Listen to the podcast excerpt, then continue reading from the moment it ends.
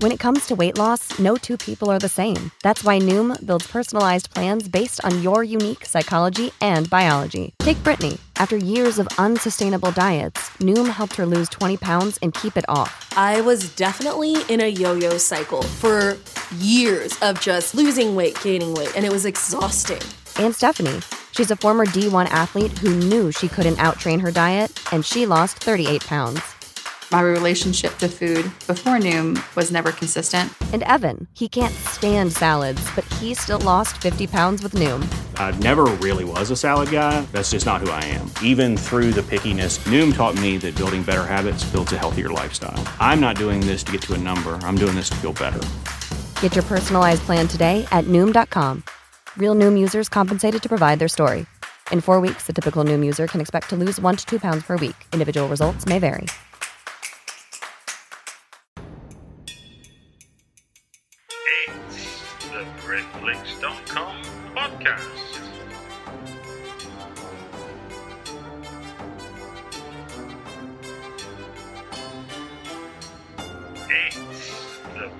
BritFlicks.com podcast. Welcome to another BritFlicks.com podcast.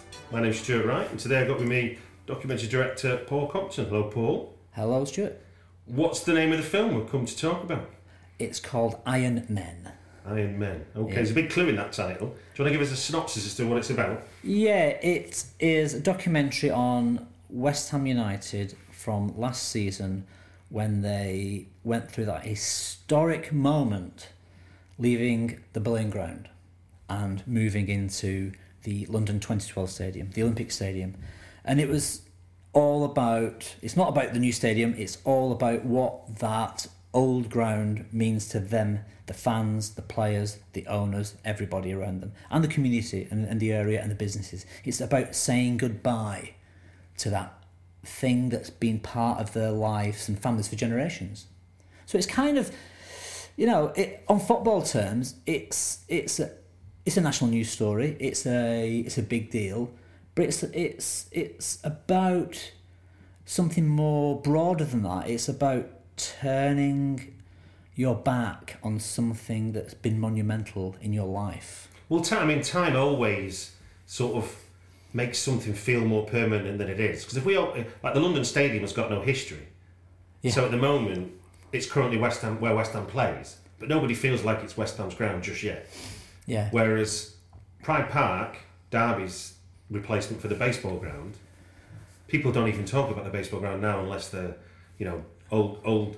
There's people born and now going to the game Yeah, who never yeah, went to the baseball yeah, ground. so over time, those things have changed. The film Man is out now. Yeah, out When now. this- when this was gonna be released. Yeah, it can. Can I get a plug-in? You can. where be- can how can you get it? You can get it by downloading it, iTunes and Amazon, and also as a DVD uh, from West Ham's Club Shop and Amazon and HMV in certain areas and things. Yeah, where I they still exist. Yeah. There's one in Bury, there's one in Bury which I was shocked to find. Now, it's interesting you say West Ham, so let's start there then, because Yeah. this isn't an official West Ham documentary, is it not? Because clearly you're about as cockney as I am. No, I, I'm in with a group of people, small production company, and the guy who formed the production company, he's a hardcore West Ham fan. He's from the area, it's in his family, it goes back generations, and he'd been going on about this thing for ages. Someone's got to be documenting this move. And the presumption was that some the, the club themselves would be doing it. Hmm. So he just sent an email, and I think they said something about like, yeah, you and everybody else are approaching us. Everybody seems to want to cover this. You know, the sort of generic reply. How far in advance are we talking here when you were you were considering doing this? Year and a half before they got the cameras out. You know, so you're talking about 2015. Okay. And, you know, you plan in advance when you're making. Of course you're not. Yeah. That's, what, that's what I'm saying. It's like you're, you're saying there's a queue of people, but Yeah, a queue yeah. of people 18 months before the season started. Yeah. Because everyone knows it's a big story. Oh, yeah, and and yeah. everyone knows actually West Ham are part of that big Cockney identity. Well, they won the World Cup, You know. West Ham? yeah, every single one of them. Bobby Charlton, hardcore West Ham. Uh, Nobby Stiles, he was West Ham midfield, wasn't he? and um, so yeah, uh, and then then as time goes on, we realise, oh, we're, we're in we're in the play here. You know, there's a there's a, there's a process of whittling down all the people who've asked West Ham, and we're in that process. And before you know it, um, I get a phone call from uh, Steve Havers, uh, the guy I work with, and he said, "Can't believe it! We've we've we've been chosen. We we we're the production company. We've won the bidding process, and and So that when you say bidding process, this is like this is for basically who will get access to make a movie, isn't it? Yeah, It's not about yeah. And we'll pay you oh no no, I said a bit about it. I think I think it's a it's a because that's the important thing about documentary, isn't it? yeah, it's about access, yeah. not It- about. It, it, it- the, the correct term is you won the charm offensive. and that's how it is, you know. No, I understand, You know, and um, you know, we didn't pay for access. We said, look, you know, what what we do is we is we want access for this period, the, the you know the last three or four months, uh, uh, uh, and and what we'll do, we'll set up a contract. So there's a formal agreement between us, and as part of that contract, you can check the cuts at certain stages to make sure that the facts are correct, and there's nothing um, operationally sensitive in there. You know, if there's a door that you can't go through, or there's some security issue, Yeah, they, yeah. they don't want that being shown to everybody. Yeah. Actually, it doesn't matter if you live in Upton Park, does it? You're thinking about it. But, you know, there, I you can't think what the issues are, but there might be a phone number on someone's desk when you're filming them, that kind of thing. Of course. So they're allowed to check for things like that, which is a f- normal thing on any fly in the wall procedure Yeah. and, and any relationship with an institution. It's a normal thing to do. But that's all they had. There's no editorial control. We, as the um, production team and the filmmakers, we made the film we wanted to make. So when you so you made the film you want to make, Yeah. but when you start the season with cameras ready to roll, Yeah. all your batteries are charged, you've Yeah. got your crew, they've given you a parking spot, I presume somewhere. Well, we all got into Ubers. That was the, you, more or less the I mean, I guess there's fleet of foot with the documentaries, but, but like when when you start off that season, you've got Slaven Bilic, Mm-hmm, Uh, who's new, isn't he? That that begins his first season Fairly new, yeah, yeah, as, yeah. as their yeah, manager. I mean, yeah. not not not as as a manager, Yeah, obviously yeah. ex-player. But then you've also got the, the the two narratives that can clearly happen, which is we survive the Premier League or we don't survive the Premier Yeah. League, and the move from the Boleyn ground to the London Stadium becomes either one of hey Yeah, or yeah, oh yeah. shit, what are we going to Yeah, do now? I- and- and then how, how do you control that in terms of your conversations with like access and one because that uh, uh, weren't they uh, uh, remotely reticent at any uh, in the early parts of this conversation? like well look if, if the season starts to go like this you can't film What was interesting about dealing with West Ham is that, like us, and like no one else, no one knew what was going to happen. Of right? course, yeah. So we all jumped into this idea together, and they realised, like we realised, that this is a big moment for the club. Yeah, so let's capture it. Yeah, you let's can capture it once, and warts and all. Let's just go in it together, Hmm. and the film will be the film. The story will be the story. You can't change history. You can't change the facts, and and that's what it is. And you know, once they decided to do it, they went oh, went for it, and and good for them, you know, for doing that. Yeah, Yeah, yeah, I can't imagine Man United or Chelsea being as brave as that. Maybe I'm wrong, but well you know, were if you remember yeah, oh God, yeah, with um, yes, Brendan Rodgers. and film. giving out his giving out his cards in the envelopes you enjoy that, by the way? The Brendan. No. what when he's talking next to a portrait of himself Yeah, at the fireplace no not No. not good No, and well, in some ways, that that you know, the football documentaries, there's a lot of them, Yeah, yeah, and yeah. I think there's a growing trend in them. But they go back to I remember the one with Mike Summerbee. Was he at Shrewsbury in the sixties? Oh, I can't remember that Called Seven Days Till Saturday. Fantastic film. Yeah. And beautifully made and everything. So football documentaries, they're part of our, you know, they're part of our lives if we're Hmm. football fans.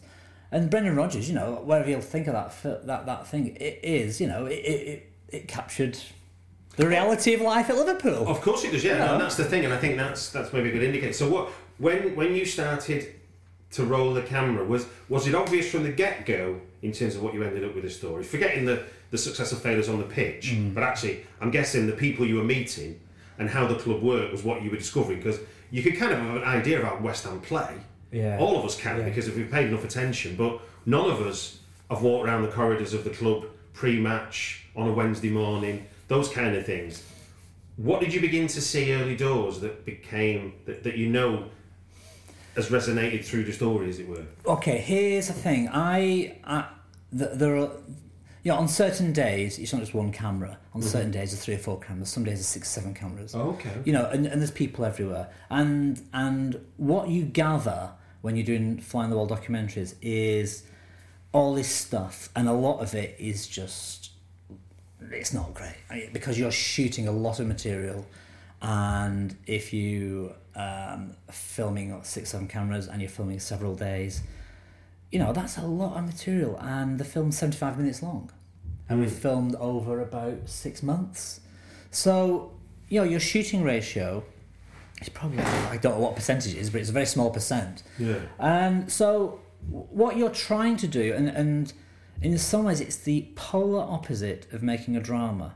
You gather all this material around, and then you get in the edit suite and you think, right, what is the story here? You know, mm. we know certain landmark moments. You know, there's an important match here. Someone says import something important there. There's a really good scene here. Not quite sure where it fits yet in the story, but what is the narrative? And you figure that out in the edit suite, and you're surrounded, you're swamped by masses of material. Can you give me? Uh, an, That's Yeah. interesting. Can you give me an example of a of a scene that seems important but you don't know where it fitted that, that ended up being in the finish? Because there must have been many that didn't end up in the finished thing. Yeah, Is there any yeah. particular moment that, that you can think of that did end? up? Well, yeah, the, I mean, it's it's only a small thing, but I wanted to get across the feeling that this is a family club. And Mark Noble starts off the film by doing this really powerful speech at the last match after the last game, and he's talking to the whole of the Upton Park crowd, and he's talking about this is a family club. I thought, how can we make that into something which shows where he's from? He's from Canning Town. Okay. He's played with the club all his life. Mhm. They call him the shop steward. You know, Yeah. he is West Ham through yeah, yeah, yeah, yeah. And and it- it's been done time and time again. You know, you, you take him back to where he's from. You take him back to the park he's from. He, he used to, as a six year old, he used to play football in a park across from where he lived. And it just happened to be the first ever ground where West Ham played before they moved to Upton Park. You know, when they were called the Thames Ironworks. So there's a kid who's just kind of had that in his veins. That's you like know. DNA stuff, isn't But it? But it is, it is. And that scene in itself, and him being there, and then he meets someone who used to know him from the old days, it's only like a three or four minute scene, but actually, where do you place that in the timeline? It's a kind of a movable feast. Right, And you, we have about seven or eight of those. Hmm. And it's just kind of like, at some point in that 75 minutes, you put it there, and it's more, it's got more umph than if it's 10 minutes earlier, Hmm. Yeah, or at yeah. the beginning, or at the end. Yeah. And you're constantly moving little pieces around all the time. You know? Yeah, yeah, yeah. There's no logic to it.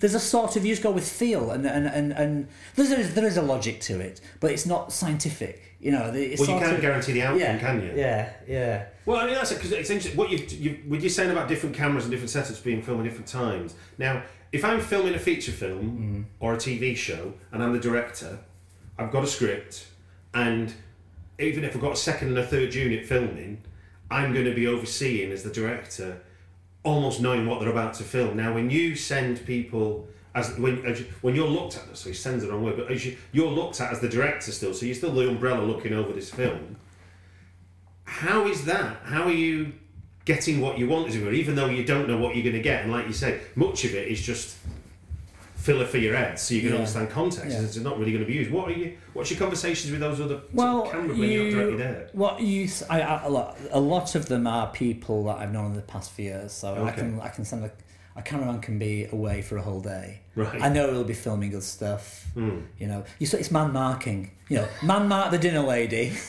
don't you know? Don't leave her alone until she's until she's you know got to this moment. The job's done. And then she says goodbye at the end of the day. You know, it's that kind of thing. You know, Yeah, yeah, yeah. you stick with Noble. Don't let him out your sight. You know, it's one of them.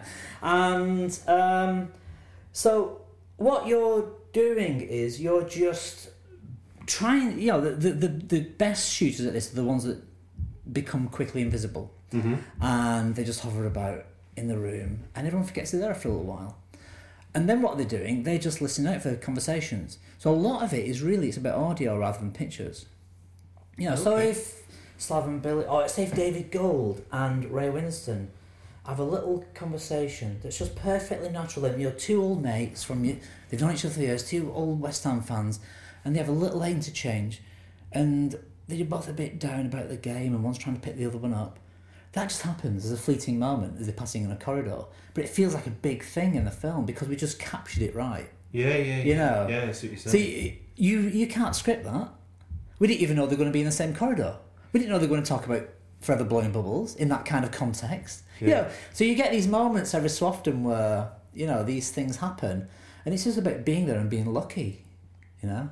To be honest, That's an, inter- that's an interesting word to use then. So, so is in, in that sense then is is a lot of what went on for that sort of uh, nine months or so that is a season.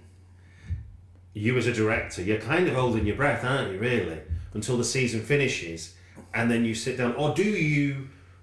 Start rearranging the furniture long before the season finishes because you think, all right, it's going this way, so let's start. yeah, I think I think you have to get to the end before you really know where it is. Okay. because you have to have something to aim for. The narrative has to have a, a target. You're driving down a road. Mm-hmm. Yeah, you yeah. need to know what that um, denouement is, as they Mm. say in the movies, and you try to sort of aim for that. Or you know there's certain little di- diversions on the way. And you go, well, that's good, that's good. So you take on that journey. So you have to get to the end, and it's really only about when you get in the edit suite, you then realise where all the holes are right? And then you think, ah, if only we had this and only we had that. Well, you then go around doing your pickups, right? Okay. Which is not the stuff you. It's, it's like it's like you drop something, isn't it? Yeah, it's yeah. like it's like you never knew you dropped something at the time. Yeah, yeah, yeah, you know? yeah, yeah, yeah. But you go back, right? Okay, this is an illustration of what really would have happened, Yeah. and you sort of start. Then it's like painting by numbers, then to fill in your little gaps. Does that make sense? It does, no, no, because I'm, I'm, I'm, I'm thinking, obviously, the word pickup when you're doing a, Yeah. a, a, a fictional film yeah. often is like, we've got no, nobody's took a picture of a phone. There's no pic, there's no close up of the rent book, you know. So the, there's, someone opens a book and then there's a close up, and that close up was shot in Cricklewood, not not in Ghana when the original It, scene was shot. it's, it's, it's in that area. you Okay, know. okay, Yeah, okay. yeah, yeah. So, so, so there is, the, the, so the. You, you, you become a slave to a narrative then, not not not a slave to what images you've got. Yes. Ah, okay, that's interesting. Yes. And you need the pictures too. Of know. course, of course. But the actual narrative is this thing you're sort of feeling your way through all the time. Hmm. And on the project list, I think at one point there was five executive producers. You know, Hmm. it, what's nice about this project is that it wasn't made for a TV channel, which is what I normally do for my day job. There's no commissioning editor involved. There's no channel controller involved. There's no compliance officer involved. You know, there's these things that channels sort of sit on your head with, you know, hmm. and beat you around and say, "Oh, do this, do that." And you, even though you disagree with it, you end up doing it just because you end up, you know, losing the will to live. on something like this, that you know, that, that we want to make the best film we want to make. Yeah, yeah, yeah. And that's, there's, a, there's a freedom to that. You still put yourself under the pressure of getting, you know, what is the best thing we can do, and that, that which is good.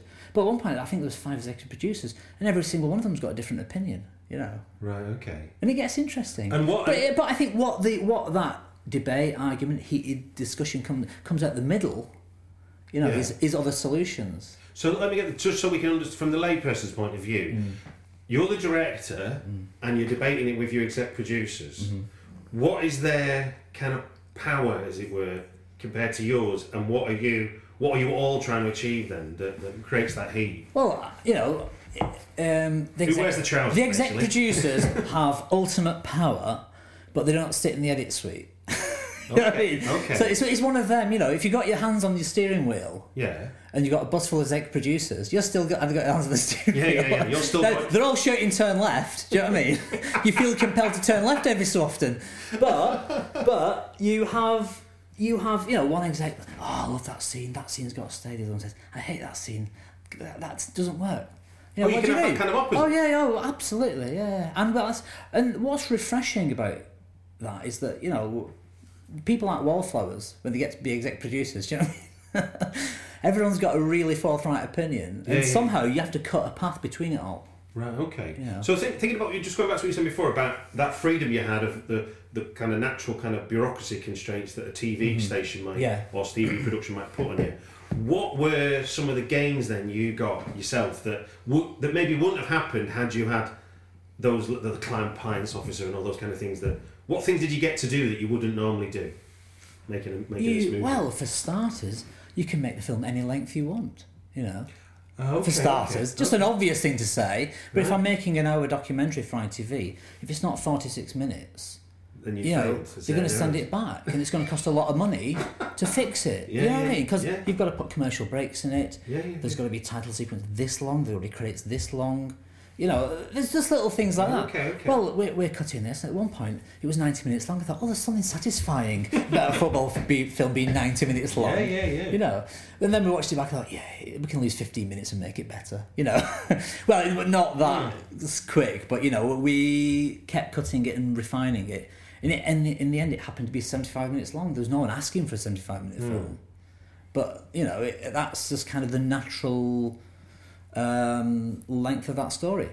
Now, You know, that's just one example of what we're Yeah, well, but uh, one. Be, listen, obviously, before we before we start recording this, we're having a chat about about some of the things going on. One of the things you mentioned was about the Premier League and the and the copyright issues that go on. You're going to take cameras into a stadium where there's already cameras. You've paid a lot of money to be there to film what the Premier League product is, and you're there just obviously there for one reason, one reason only. Yeah. But it doesn't get you away from the fact that huge huge copyright rules and restrictions apply. So what how, what did you have what did you what did you come across and how did you deal with it? Well, there are very strict rules regarding filming inside football grounds during a game that's being televised live. So for minutes one to ninety. Yeah, and for obvious reasons, you Mm-hmm. know, they, they don't want a lot of hairy ass sound men walking around and camera guys ruining their shots on. It just looks weird. Yeah. But there are rules, whatever the reason, I'm sure there's health and safety reasons behind it and everything. Of course. I believe football's got a lot of money behind it. I believe the Premier League's got big bucks behind it. Yeah, you know. yeah, yeah. We're just a pokey little documentary crew, you know. Yeah. We're like a little fly in the ointment for that. I believe like, you know. Part of the big Fox network. Something like that. Yeah. Yeah, no, they're, they're doing well. they're doing well. And so, you know, they have these rules. Of course they do, because if it was you or I that was doing well and had that, all that thing, responsibility, we'd set up rules too. yeah. Um, so there are, yeah. I mean, I, I'm. We want you. What you want to do when you're filming with fans, you. Well, what I want to do is I want to stick a camera right in their face. I want to see how they react to the game. You know, if it's an innocuous tackle or a throw-in or or a brilliant goal or whatever, I just want to see the human reaction to you know what what a fan, a real fan, does. What faces they, what thing, what things they say. You know, so you can't get that shot. You can't get it. It's It's really interesting that because obviously in drama there's so much more to learn from the reaction than there is. From, so if Yeah. someone gets stabbed, there's more to learn from someone watching the stabbing than there is from Yeah. seeing the knife go in, isn't it? Yeah. Yeah. When that react, so equally football is about how people react to the game. So I there, there was a, there's a, one of the key characters in the middle part of the film. It's a film in two in three acts. It's, Okay. There's a, there's a traditional structure to it. Good. The middle act is all about the fans, Yeah. and the fans are based around this one game where they played Swansea, and it was the final Saturday match of the season. So we did this thing on this game with all real fans. One of them is a blind fan who lives in um, the West Country, and he travels every home game to watch West Ham and goes back again at the end of the game. And his brother is the blind commentator or um, people who have impartial uh, partial vision commentary. Uh, and he there's about 30 of them every game and he um, they all have the headsets. There are 30 blind Yeah, commentaries going on. There are 30 blind fans on average at every West Ham Oh, home see, game. sorry, sorry, Mike. Some of them are away fans, but most of them are home fans. Okay. So they have the headsets, and the comment, the blind commentator, Oh, I see. the blind is, is, is a commentator that has vision, but he's commentating for the blind. God, yeah, no, I didn't get So he he he commentates for them. So he's doing it in a very different sort of way than your average commentator would do it. You know, he's being very descriptive all the Yeah, time. yeah, yeah, yeah, they, yeah. They're in there, they're soaking up the atmosphere, but they can't see anything. So, but this one blind fan, he went blind as a youth Mm-hmm. after he'd been to Upton Park quite a lot. Okay. So in his mind, he knew what the ground looked like, right? So he had a Oh, he had a vision in his mind of the ground, and obviously going to a new stadium was quite daunting for him because he could never imagine what it looked like. Oh, so so God. so that little story alone, it's a very powerful story, Just a little bit. right? Just a little bit. And but the Premier League say and Sky say you can't put a camera in his face during the game. You know, you want to see his face react during the game. You want to just be with him as you know, the, feel the raw emotion of what it's like for him being a blind fan. So um, the only way I could think of coming getting around that was to go to him in Weston-super-Mare. Mm-hmm. I don't want to give too many. I'm giving it all away now. No, this, the- this little bit. This is. Uh, uh, Uh, it's it's not so much spoiler, but it is le- it is looking at the Wizard of Oz behind the Yeah, curtain. I know, I know, but eh, you know, there's there's nothing wrong with it from a compliance point of view. It's just an illustration Yeah, yeah, of what the reality was, and I got a few fans in the little corner of Weston-super-Mare's um, semi-professional football ground Yeah, that also had red plastic seats like Upton Park, so that was convenient. that was lovely for production values. And thankfully, um, Matt, the blind fan, was a very good actor.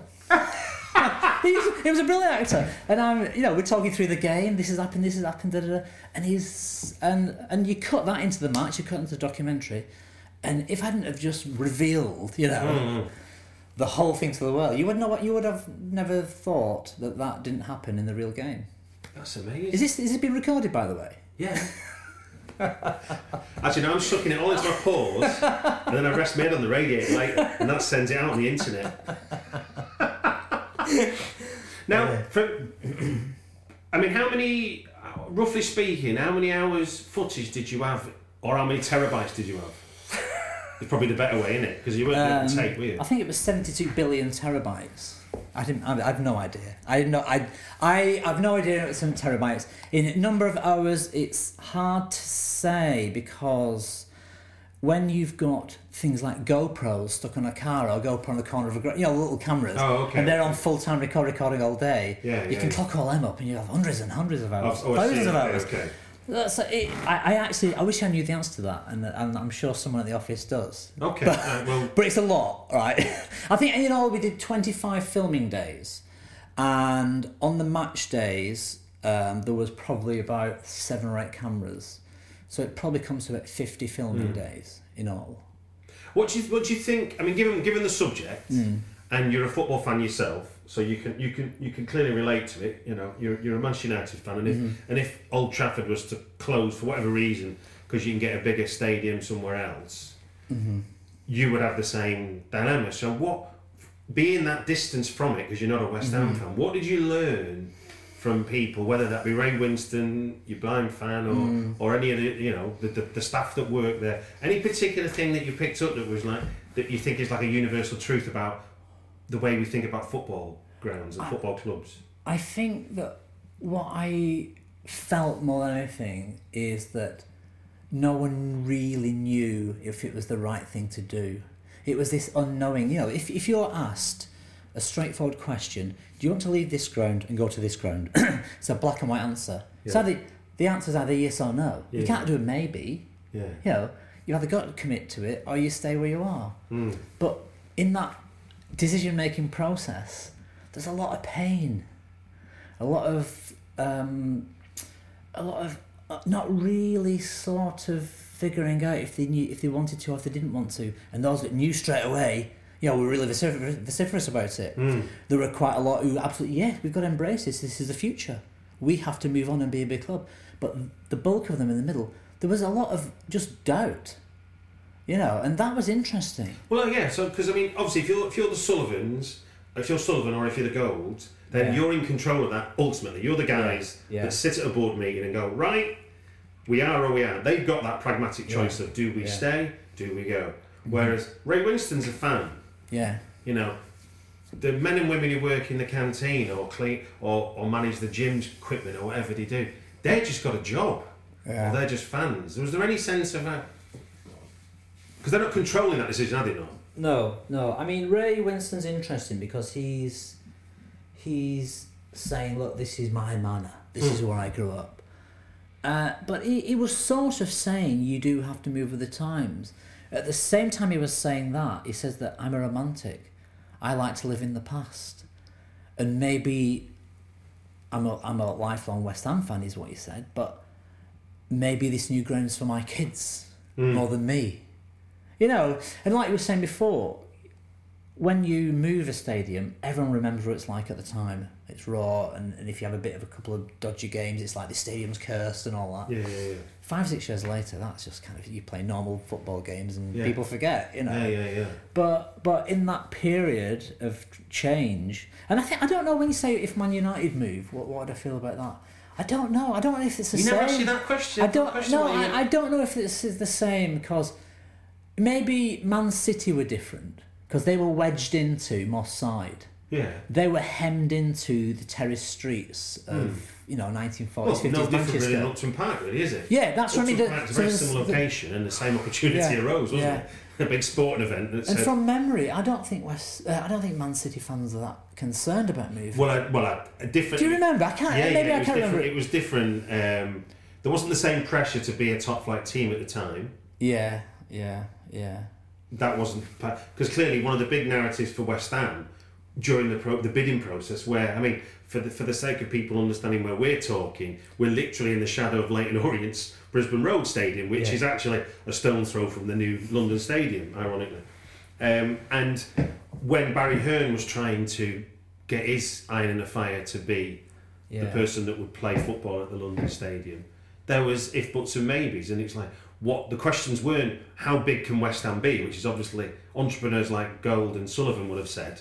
Well, if we have the stadium, then we can grow Mm, Yeah, like yeah. a business to meet it. Whereas the pessimists go, what happens if we're in the third division and there's fifteen thousand in a sixty thousand stadium? Mm. That, that and, and that's that's true football and fan reflection, Yeah. isn't it? Because we're all we're all mad optimists until it starts to go belly up. yeah. You know, I'm a Liverpool fan. We were going to win the league in October. Now I don't think we'll finish in the top four. You know, it's like football. Football has a nasty habit of not Yeah. doing what it's told. Yeah, yeah, yeah. I, I, I, I, it was hard, and there was a part of me that has a real soft spot for West Ham. Hmm. Years ago, um, an old friend of mine had two season tickets at West Ham. Okay. And he would just take me along. If his mate couldn't make it, Hmm. he'd give me a bell, saying, Do you fancy a game? And I'd go and see, you watch West Ham. Sit in the West Ham end, you know, Hmm. with the West Ham fans. So I've experienced what it's like to be a West Ham fan quite a lot in amongst the West It's one of the Ham few away grounds I've Yeah. been to as, as Yeah. a Liverpool fan, but I've always sat with the West Ham fans because I've Oh, gone okay. with mate of mine's from Yeah. So we used to go together kind Yeah, of thing. yeah. And- And, I always, I always enjoyed being at West Ham because it just felt real and gritty. Oh, without a You doubt. know. You come at that train station to get to the ground, tube station, and Yeah. you can see why football hooliganism, as, as was stereotypes in the 80s, could It must have been terrifying for, for an out of town kid to get out of Upton Park. And that, that tube station could not handle No. the crowds. It- That high street could not handle the crowds. It No. was, you know, um, but there's something about that Hmm. that made it gritty. There's an energy that You I guess. I mean, I walk around the Olympic Park all the time. There's a sort of bit of you know, a bit of exercise, but thinking time and stuff. And I was talking to um, a Man City fan, funny enough, who's been to the London Stadium now, obviously, and he's been to Upton Park a lot of times.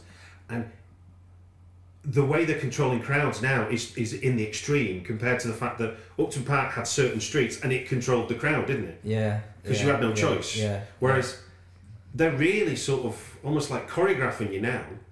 Yeah, well, it's a funny place. You go to the, I go to the train station at Stratford, and you can see the West Ham ground. Hmm. You walk towards it. Twenty-five minutes later, you're still walking towards it. Yeah, yeah, yeah. How does that work? Yeah, yeah, yeah. It's just, it's quite deceptive Yeah, how yeah, big yeah. that area is. Oh no, without a doubt. So, um, what was what was it about having? I mean, getting getting underneath the skin of a football club. Yeah. What, what did you What did you learn about how football clubs are run Um, that you that surprised you? I, I learned that West Ham have a very good kitchen, very good catering. but the chefs are really grumpy. so when we come in with our tripods and stuff and bunk our, all our stuff on the table and start grabbing free, really well cooked dinners that probably only intended for the players. the food's great, but you feel slightly uncomfortable. That's good because the food is good. Um, the the fact that when you're in with Slaven Bilic and his team and they're just in the middle of an ordinary week, looking at what they do because that's the bulk of their job is in Yeah, the training ground. I mean, we know. forget, don't we? Yeah. Their, their job Yeah. five days a week Yeah. is being a footballer. Yeah. The match is kind of like the prize, isn't it? Yeah, and they're walking about and saying, right, okay, let's go, let's get them over there, let's do a game of five-a-side over there. I'm thinking, oh, I used to do that at school. you know. okay, let's no, let's get. Let's, you should be in the gym. You know what I mean? Get get you go over there. Get your ankle sorted out. You know, it's just hmm. kind of like it's like a PE lesson all week.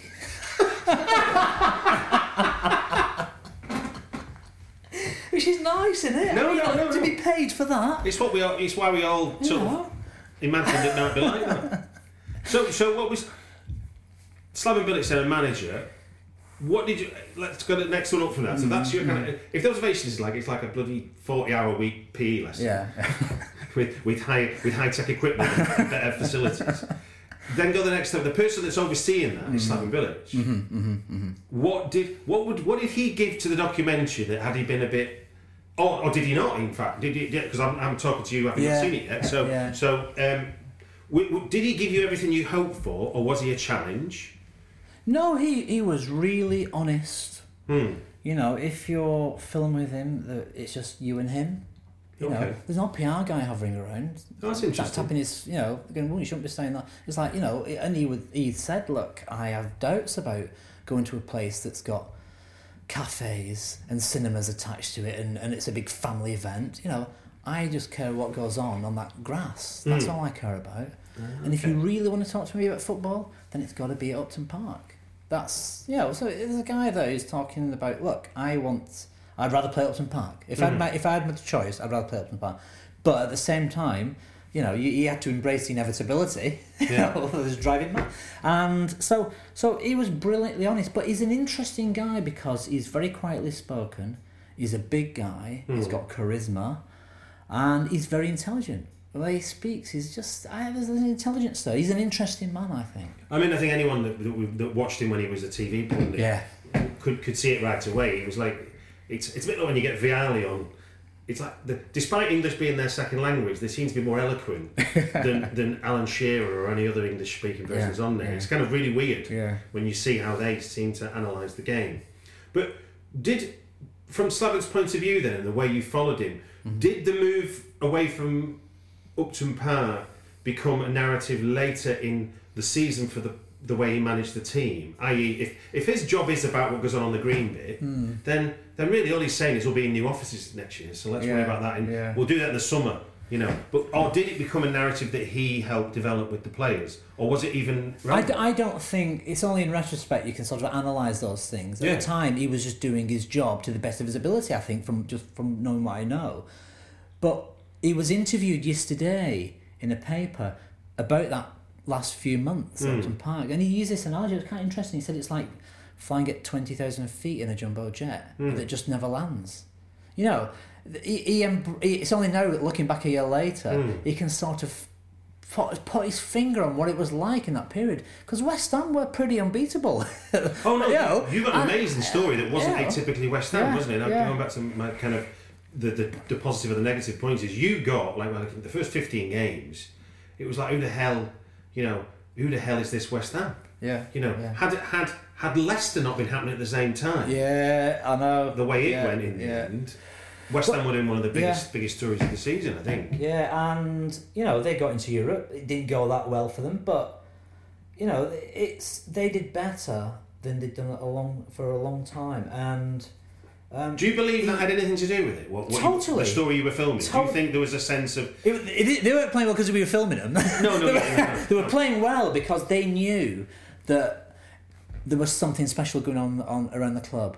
It was always building up to this, you know, the last FA Cup match, Hmm. the, the, the last Saturday game, the last ever game. There was always a last something going Hmm. on. So that build up went on for a very long time for those fans. So there was something in the air all the time. Yeah, that's what I, I mean. In, in, in other lives I've had, I've, I've, I've worked on office moves where people have spent 12 months anticipating going Yeah. from here to 10 miles over there and it being a nightmare because that's all people worry about. They stop doing the work. Whereas obviously football is different, different, different kettle of fish. But it is, it is some, it, doesn't go away, does it not? Because it, it, it's going to happen. It ain't going to change. And they always knew it was. And and I think because of people like Mark Noble and David Gold Hmm. being West Ham through and through, Yeah. you know, I think that sort of emanates from them into the rest of the squad and rest of the, the rest of the people at West Ham. So I think you know the, the, there's this this thing about West Ham being a family and Hmm. a community. That's sort it's a, the, the ab- absolute truth. You know, it is you know more so than a lot of other clubs. I mean, yeah. So, what did you did? Did you find it then to be a family club? Family club that you Yeah, that yeah. you thought you were going to film? Everyone seemed to know each other. The stewards had been in that part of the ground for years. They knew all the fans who sat in those seats. yeah. And the, you know, the, they're all season ticket holders. They've had the same seat since they were kids, most of them. yeah, You know, and so that that relationship they had with the club was for them, it was like it, it, it was a kind. Yeah, it sounds corny, but it's, Yeah. it's like a bit of a religion. You know, at the end of the working week, this is where we're going. Hmm. You know, and and it. What a lot of them were really pissed off about was the fact that when they got new season tickets for the new ground, is that they're all being mixed up. Yeah, Well, I, separated I like, from I like sitting next to. The, I, we, we all know each other in our rows, you know. Yeah, yeah, yeah. And it's that thing, like saying it's moving office. It wasn't really about, you know, the players, you know, they're fine. uh, they- Well, they- they- Yeah. it meant something to them. But for the fans, it meant so much more. And that change was quite daunting for them. Yeah, because I mean, I think you can draw a parallel between your local pub, can't you? If you went to your local pub and every time you turned up there, there was a group of strangers and you had to sit Yeah. with them, Yeah. would stop going, Yeah. wouldn't you? The Yeah. reason you go to your local pub becomes your local is that that's where Billy sits, that's where Mary sits at the bar. Jenny will be starting at two o'clock. You get to know that's your pub, mm. innit? And and a football ground functions in much the same way. Yeah. Which is interesting hearing the sort of what comes out of the new ground is they could be. T- sometimes you hear the way that it gets reported in the news, and you're going, "You sound like you're talking about a take that concert." It isn't the same No, logic. no, no, Getting in and out and seeing the entertainment and going home isn't isn't the Yeah. experience of a football fan Yeah. and watching a game. And obviously, like you, you're sitting in a seat that I'm guessing for some of them you were sitting in Grandad's seat. Or, Yeah, yeah, that's that's what a lot it was. It was handed down to them over the generations. Yeah. You know, and what's it? What I tell you what, what's interesting about you know we ended up with this film, which sort of I think the film's got heart to it, Mm-hmm. and I film I think you know there's there's there's a real sort of interesting ride of emotions throughout it, and it's not judgmental at all. It just captured what really went on, you know, and, and tells it in, in quite a straight way. But it is it is quite emotional, and it is something that other people can relate to Mm-hmm. you know, everyone can relate to these big changes. but what what we have to do now, it's interesting. We finished the film. Hmm. I was talking before about you know if you're if you're making a documentary for a TV channel, give it to them. The schedule will put it out at some point. Yeah, they'll yeah, PR it. They'll market it again in the paper. It's got a life then. This now we've got this film now. It's like okay, now what do we do with it? Well, we've got this DVD coming out. We've got it on download, but we want to do other things with it. You know, Yeah. we, we put it in film festivals, um, have screenings. You know, do do make it I'm- I- I- give it a bit give it a bit of a give it a bit of trajection give it a bit of a journey so maybe it, it builds up a bit of um, you know people talk about it Yeah, because I think I think like you like because it's not an official West Ham thing. It's not a puff piece. Yeah. About knees up, Mother Brown. I was a Cockney. Now I'm now I'm on the Olympic Stadium. Past the Eels, love. You know, it's Mm. not that at all. Like, And and and I've, on the podcast before, I had Jonny Owen on talking about Yeah. I believe in miracles. The, Yeah. the Forest one, which weirdly is if you think of. A, and I'm going to make a cross. I'm going to Go try on. and link the two now. You've got his his his story about Forest is like the story that can never be, t- you know, the, the event that can never be told again, and then hmm. Leicester go and win the league. So it's like it's sort of, it's ironic that the nearest rival goes and spoils that narrative. But at the time when the film came out, it was a truism that this team getting promoted, winning the league, winning the European Cup. But also when you saw the footage of what he managed to collect, I don't know if you've seen the film. I've seen bits of it I've not, I've not seen it in its entirety But you, but if you watch, it, you know, the, the Clough taking the money around the wreck and all that kind of stuff, you're like, it's a different football world. yeah Robertson having a fag yeah at half time. yeah, yeah. I, I went to watch Bolton play um, Nottingham Forest once in an FA Cup replay it was Oh. a Tuesday night match at Yeah. Burnden Park Yeah. and it was God, it must have been the early eighties, and uh, a few of my mates were from school of Bolton fans, Mm-hmm. but I knew that down the Manchester Road end at Burnden Park, there's a little bit of a cut through, a little bit of a thing in the fence, like an L shape in the fence. If you stood in this one corner, you could almost stand next to the away manager. And I thought, I'm going to get there early. I want, it's Brian Clough tonight. And I stood in that corner just to watch Clough for the night. It was brilliant. I mean, it was just theatre. I, I, it was one of my favourite ever matches ever. But that, I mean, that's what that's what Jo- Johnny Johnny shows is that you had this sort of demagogue, really, I suppose, in Yeah. terms of in terms of what he brought and the kind of people he brought in. But also comparing it to the Premier League era, you could see how far the game has come away from what we perceive to be football's traditions. Whereas here you come with probably one of the most traditional football clubs that still exist in the top flight. Which I don't think is any exaggeration, really. I mean, I think like you, it's a ground that's sort of sandwiched between the inner city that it, it, it emerged, the inner city of East London that it emerged out of, Yeah. and was rooted in it, wasn't it? It's not Yeah, like it's not like the, the place grew around it. It went Yeah, I'm going to sit in the middle of yeah. this. Um, No, so you've, you've got you've got so that is a, that is a kind of end of an e- end of a traditional era, isn't it? Yeah, yeah, it is definitely. I mean, I, I don't know what Chelsea's plans are or Spurs' plans are. I kind of I've had an idea from reading the papers, but there's nothing of that scale. There's nothing of that sort of emotional wrench that you know they're going to do something that dramatic. Mm. It's just a little bit of modification, or isn't it? Or a little bit of you know shoving it a few feet to one. Well, Tottenham's literally keeping one stadium and building off the back I of it, aren't they? Know, Which is like know. a kind of. Uh, yeah. Did you did you get a sense? Well, obviously you're you're trying to create a narrative out of what you find, Mm-hmm. but did if all right if the from what we said before if the players weren't um, were more concentrated on the football because obviously moving was just just a different Yeah. green place to play. So from a fan's point of view, did did the momentum of getting close to the end of the season become more of a talking point when you were filming people than when you started, or almost like you know, if you think of like you know the classic sort of change curve where you kind of have you know anger, denial, acceptance, and all that. yeah, Did you yeah. see? Did you see that evolution in people as the season went on? Because obviously you can't change what's going to happen anyway. But at the beginning of the season, you can be a bit arsy about it. I think I think I think West I think West Ham fans, a lot of the vociferous ones who decided it was the wrong thing to do at the very outset, Mm. were just there all the time. You know, they was just there all the time, and, you- and you know there'd been local news, and there's all sorts of online petitions and everything like that, and Mm. protests and everything.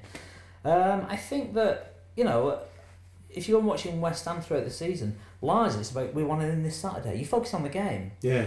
And when it came to that very last match, um, you know, there was such a build up for that last match. It was all it, everyone was talking about. This this is the time we we're going to leave now. This is going to be.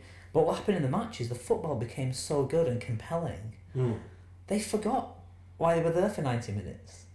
And then all of a sudden they won. They beat United in this dramatic, fantastic game. They beat United three two. The referee blew his whistle, and all of a sudden the penny dropped.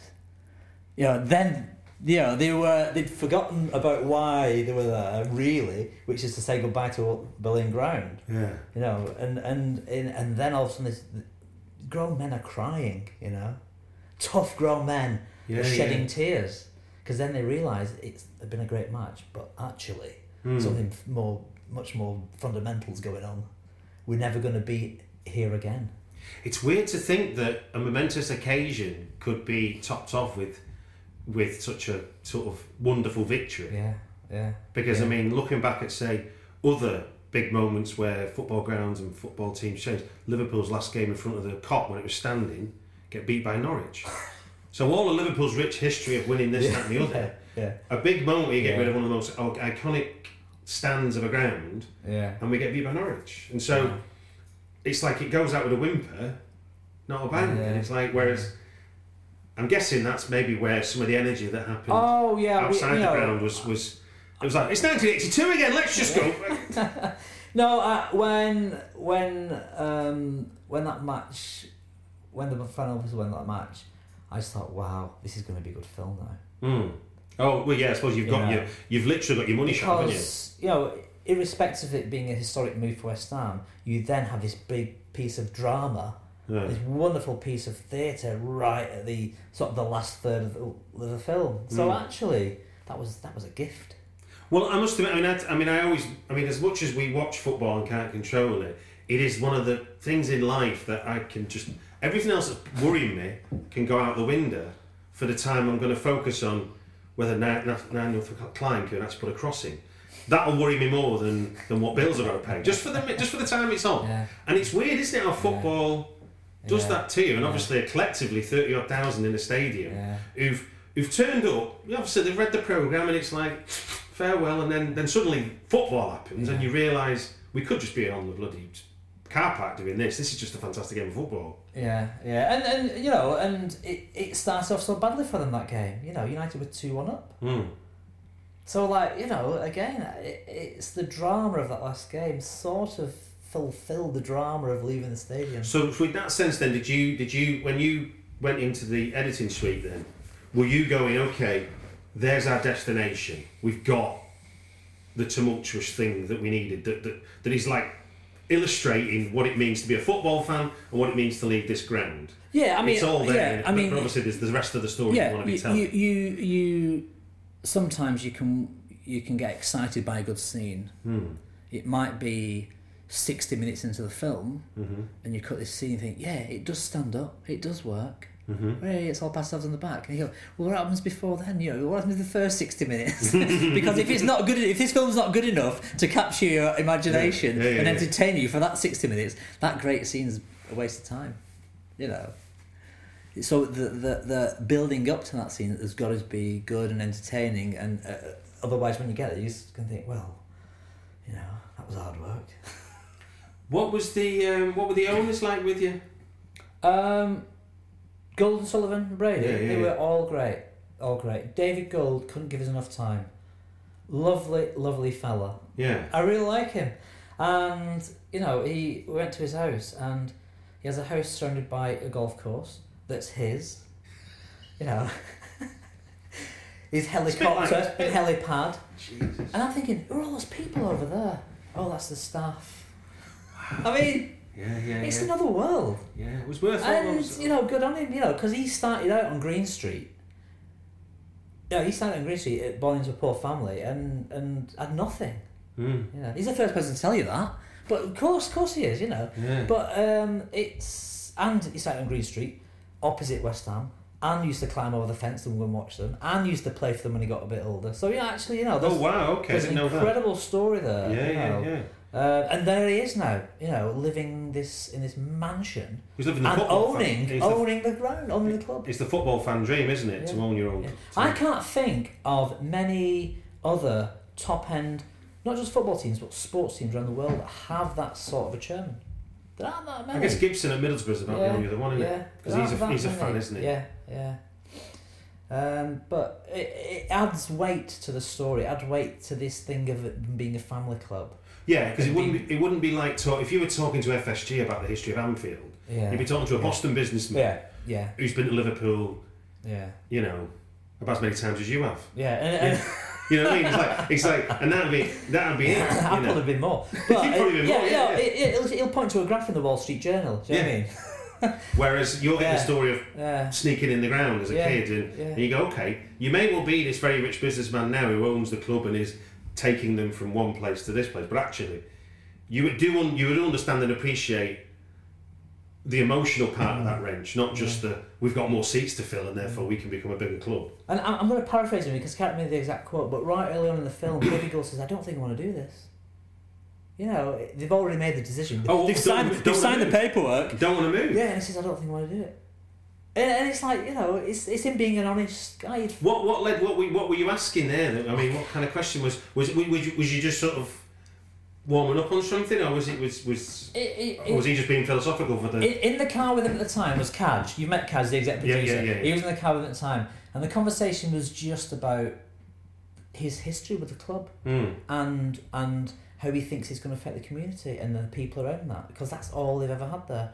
This big lump of a stadium at the top of the street, Mm. and I think it's sort of you know. Um, it peeled back the uh, formality of his job and his job title, and he became just David Gold, the bloke from Green Street. I think I think he just said, "Look, yeah, I don't, I don't think we want to do this." Obviously, you know, Mm. it was a moment where um, he, Heart and head time, isn't it? I suppose. yeah, yeah, no, it is. But um, yeah, of course, they all signed up for it and they all knew what they were getting involved with. Mm. But um, it even for him, it was an emotional, major emotional thing to Mm. go through.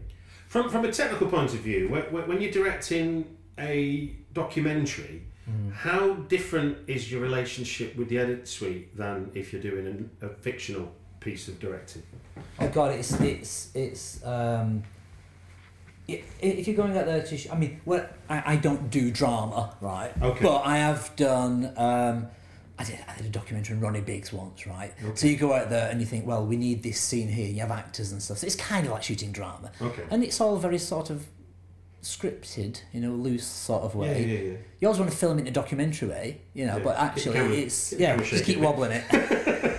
kick, kick him in the shin, right? And um, so you know, and it's very very um, prescriptive. When you're doing a documentary, which is an essay piece mm-hmm. or a, a dispatches type thing, that's also fairly scripted. You know, you want such people to say this, you want government to say this, you want a journalist to say this. Mm. There's an essay element to it. when you're doing fly in the wall documentary, you have to hope like hell that what you think the story is works. Yeah. You have to think the end point is going to be as good as you, you think it is. And what often happens is you are you go into everyday shoot going right. I want this to happen today. Let's hope this happens today, and it never does. Hmm. And you sort of feel slightly disappointed at the end of the day. Going, I was hoping that he would. This would happen today, or they, they would meet each other. They completely pass each other on the carpet, they meet, or, or whatever, hmm. and and you always feel slightly disappointed nine times out of ten because you can never the real world doesn't behave to your script funnily enough and but then when you get in the edit suite you sit in the edit suite and you think right okay i'd forgotten about that day's shoot what my thoughts were you know or, or maybe i hadn't but however let's have a look at it again in the cold light of day in the edit suite where no one can stop filming it's all in tape and it's all finished and you say there's something happening that we haven't quite seen properly Right. Okay. Yeah, So you, you and- can discover a purpose it yeah, serves. yeah. You didn't, you didn't and- feel it at the yeah. time. And and it takes a lot of nerve to do that because and a lot of faith in the process because um, you can get disappointed and think that's a waste of a day's filming Yeah. and then yeah. dismiss it.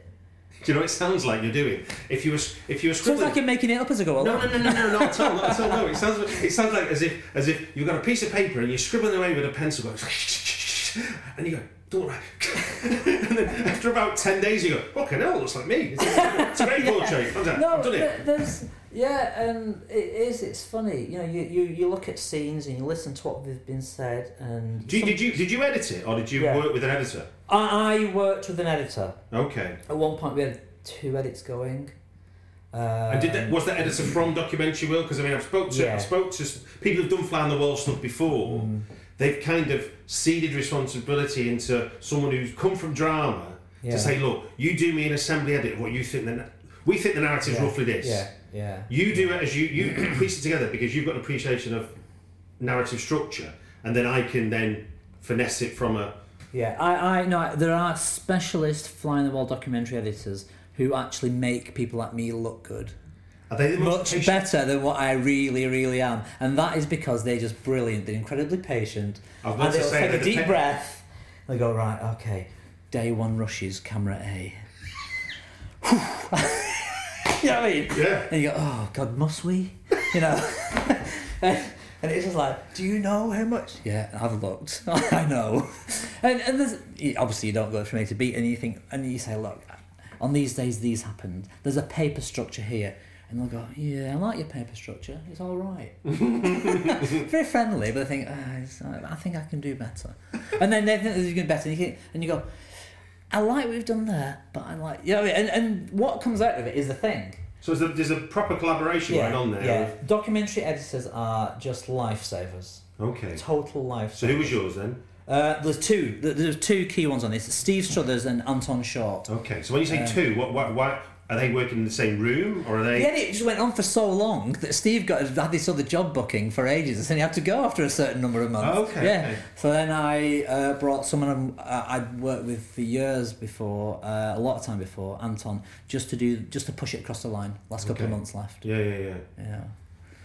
Right. One last question then. What, what would be what would be your kind of fond? What was your fondest memory of the experience of being able to document West Ham's final season on Upton Park? I loved going into Upton Park after the season finished. Once they'd given it over to Barratt Homes or mm. whoever, there was a little period in the middle where nothing was happening to it, and I just wanted some empty shots of the stadium just to give it a sort of a feel of just emptiness. Yeah, yeah, yeah. And it was spooky, and it was brilliant. I mean, it was just really odd being in a football stadium that that had been abandoned and left. It was as though when they left the ground that night, no one had been there.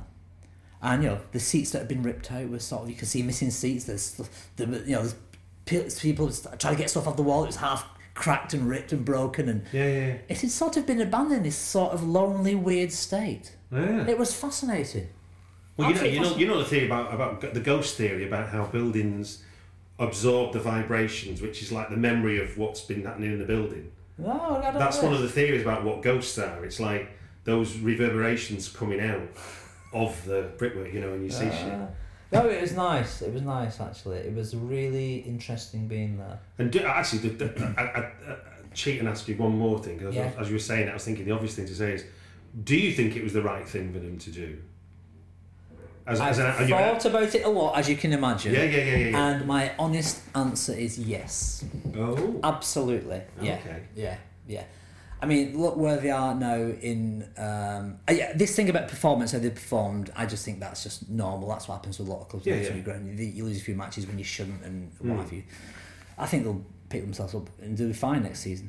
Uh, and they're doing better now anyway. Yeah. Um, you know, you can get a really nice pint of craft ale. You couldn't go to Upton Park unless you wanted to queue for four hours. Do I sound like a snob? And you know, you, there's a nice array of you, you sound like range a of mature football fan. there's a nice range of food. You can, I can get home easily, more easily than I would, you know, from Upton Park. But actually, if you look at more serious things that, matter to football, West Ham now are in the top five or six attendance Oh. attendances. Oh, okay. They've never been there ever in their history. Yeah, you know, yeah, yeah, they're up there with Man United, Chelsea, Man City, Liverpool now. So that's changed. Um, I do understand this element of about some of the saying we don't want to be a tourist club, but you know what? I'm a Man United fan. You know, No, Liverpool fan. No, there's tourists every week, and You you know it, don't you? you don't turn them down. no, no. You know, yeah, that's the price of success. You know, that's just one of the things, and I think that um, it's what I would I would like him to be those those extracted seats a bit closer to the ground, just a little bit closer to the ground. Hmm. If I was being picky, but I think it's the right thing to do. You know, they have to play now as eleven players. They Yeah. can't rely on the crowd now, scurrying the other team. Well, funny enough, go back to where you started with the Slaven Bilic. It comes back to what happens on the green bit. yeah, yeah, the actual bricks yeah, and mortar yeah, are just places where people sit and chat, and, and history will start will, will be made yeah. while, with the people that sit there now, and all those teething troubles. I guess will, Yeah. which is easy for me to say. It's not my club. So let's remind people then where, where and how can people see Iron Men? It can be downloaded from iTunes and it's available as a DVD from Amazon and also the West Ham Club Shop and Yeah. various other outlets. like HMV. Things like that. I said Tesco the other week and I got told off saying Tesco. Maybe they So not Tesco. Not them. Well, maybe it is. I don't know. Okay, but for but but the the the, there's, there's a general study for all football fans, and obviously it's more it's there's more heartfelt stuff for a, for a West Ham fan, but but there's there's a bigger story which is about what football clubs mean, isn't there? Really, Absolutely. And I think, you know what? I think people even don't like football will get something from it as well. It's got a really interesting hmm. heart to it. I'll put that to the test. I'll show you why. Thank you very much, Paul. Cheers, Stuart. If you don't already subscribe to BritFlicks, just sign up for free at iTunes and you'll get the next episode right after we launch it. Or follow at BritFlicks on Twitter for links to the podcast to stream from the website directly. Thank you.